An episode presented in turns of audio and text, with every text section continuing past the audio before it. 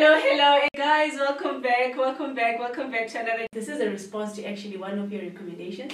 Somebody inboxed this to me, and because it wasn't the first suggestion of this nature, I decided, well, okay, actually, let's do this. This is someone that constantly complains of how, well, I'll just globally summarize it and say he's a perfectionist.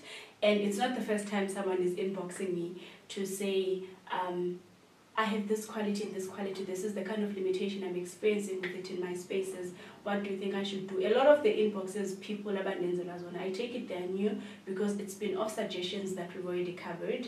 I know there's a person that recently wanted to do something uh, related to rape. We have so many of those trauma videos. Um, so please take your time to scroll through and if you still have a suggestion, uh, drop it in my inbox and we'll see what we can do because I also plan ahead of time, we've already discussed that I'm an over preparer. Sometimes the content is already lined up for a specific amount of time that I can only attend to your suggestion much later. So you will be attended to, but it may not be as imminent as you hope. Anyway, we're doing perfectionism today, um, and I thought we'll briefly touch base on that quality because I know even if you are not one, we all know perfectionists. I know we judge them very harshly, and people just experience a great deal of sure restlessness when they're around perfectionist people they they are known for making work difficult and making cooperation difficult. As a result, people shy away from working with them, which becomes a very lonely stance because it is my belief that there is no bad personality trait and there is no good personality traits. You are just who you are. You possess the qualities that you possess. They either prohibit or encourage certain things and you can modify as is needed. But I don't think you call it personality. But pathology is excess. So, personality disorder it's an excess and impairment of functioning, but that quality and its presence in isolation isn't a bad thing. So take personality first of all as data about that person so that you know what they are likely to do, you know what they place value in, you know their execution methods. So even do perfectionist, you already know they value order, they value structure, they value precision. It's neither a good thing or a bad thing. But in environments where play and mess and chaos and creativity at the order of the day, they would struggle. In places where precision and being meticulous is valued, they would be great. So the personality in itself isn't a problem. And we discuss pathology if that personality is excessive, harmful, and impairs their level of functioning. So yes, we're going to talk perfectionism and its tied to anxiety is the thing that I actually want to do in hope that it's going to induce a level of compassion from people that are around perfectionists and for the perfectionists themselves. Eh, Perfectionism is best friends like this with anxiety. Very, very few people are perfectionists out of the mere value. And I think we underestimate how it's not a privilege everybody has enjoyed to know that when you are less than perfect, you will still be loved. This is not, we underestimate what an honor this is. And it's not a thing everybody has experienced, where you know that when you, are, when you mess up, you will still be loved. When you produce less than optimal results, you will still be loved. When you produce perfect results, you will still be loved. And in combination, those things don't tie to your worth. You are loved nonetheless. Those of us who have experienced this will tell you it's the most liberating feeling you will ever experience. But we mustn't be unfair and think this has been everybody's lived reality. For instance, I grew up with both of my biological parents. It's already implied that they love me. They don't have to say I love you. It's just kind of implied that they do whether I finish my food, whether I, the report card is great, whether the report card is mediocre. My parents love me. I've tested this out. I've made mistakes.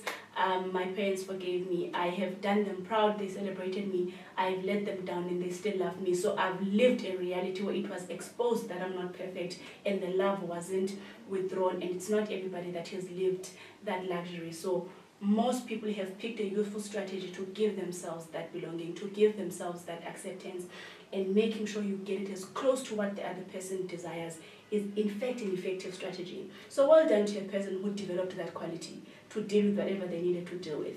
That what do they like? What does it look like when it's done right? It minimizes rejection. There's nothing to reject if it's done perfectly. It minimizes humiliation. There's nothing to humiliate if I did it perfectly, but most importantly, it doesn't expose me to knowing what would happen if I didn't do it right. It's the safest place to be to get things perfectly. It gets a lot of praise, it gets a lot of applause, and applause feels good, acceptance feels good. And for someone who wants to experience it again and again, like most of us do, they've picked the thing that gets it. The wonder of being fully accepted is that you know you would get it even if that wasn't there.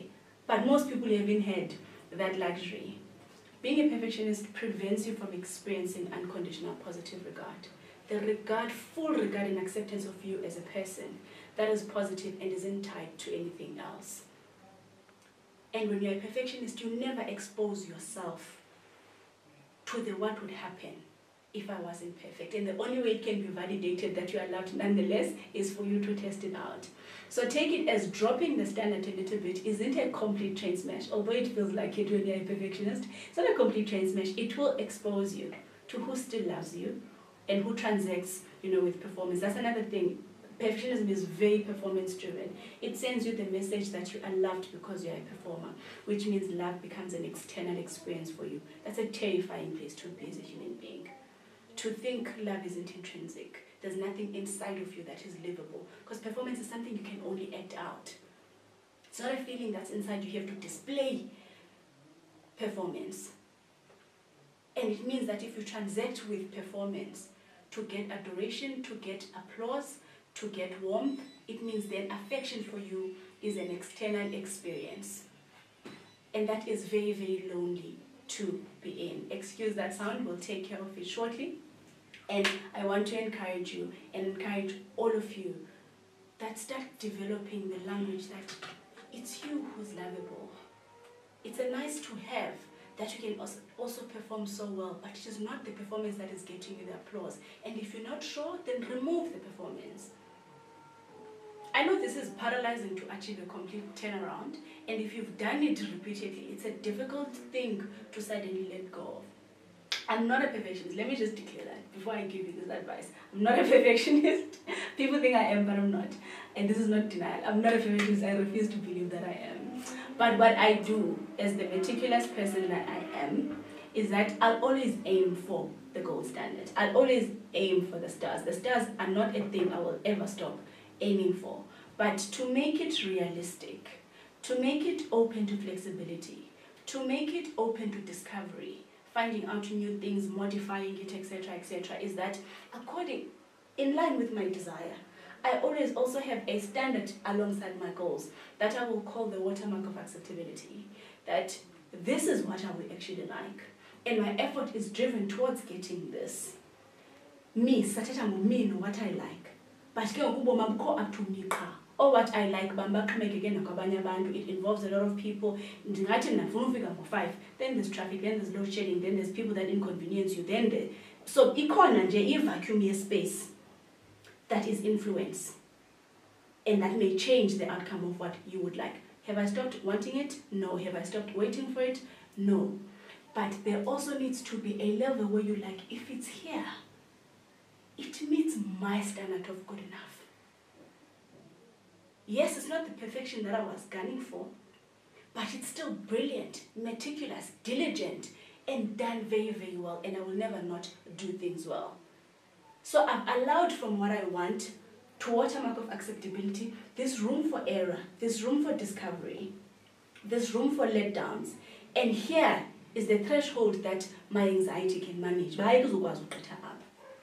that helps me balance ungancami ii-dreams zam. Because into yoba i-opposite perfectionist looks like disorderliness it looks like chaos it looks like a life i also cannot live. So i can't move from that extreme to that extreme. It's not healthy to live there but i have no interest in living there either. And creating this level of what is acceptable you gotta know what is good enough. There's no such thing as perfect but there's definitely a thing called good enough. There's definitely a thing called brilliant. There's definitely a thing called excellent draw realistic limits of excellent where you like ube ngafika apha ndingoneliseka this is still good. This is still distinct. And this is still meritorious. Then ukuhla apha would start experiencing distress. So i protect myself from the distress. One of utterly foregoing my dreams. And to the opposite extreme of being so rigid and imperfect but falling here within the medium of the spectrum. So to perfectionists, I encourage you to create the ideal you will always go for. But above and beyond that, draw a line that takes facts. Develop something that you call an internal executive. The person that is rational inside of you. The person that is fair. The adult inside of you. decision that is a childlike desire or a whatever desire summon that internal executive. That what is realistic, what is likely to happen, what has history shown me, what does the data say, how, what is an adult response to this, and put that level of acceptability and say, okay, up. Otherwise, my behavior will always be driven towards that one. So yes, I encourage perfectionist people, first of all, to ease themselves and protect themselves from thinking, you're a perfectionist, it makes you a better person. It makes you a cooperative person to work with. If you work in a team, being a perfectionist injures team spirit. It kills innovation in your department because no one here is allowed to create because creation is messy. If you're going to create anything new, it means it hasn't been done before.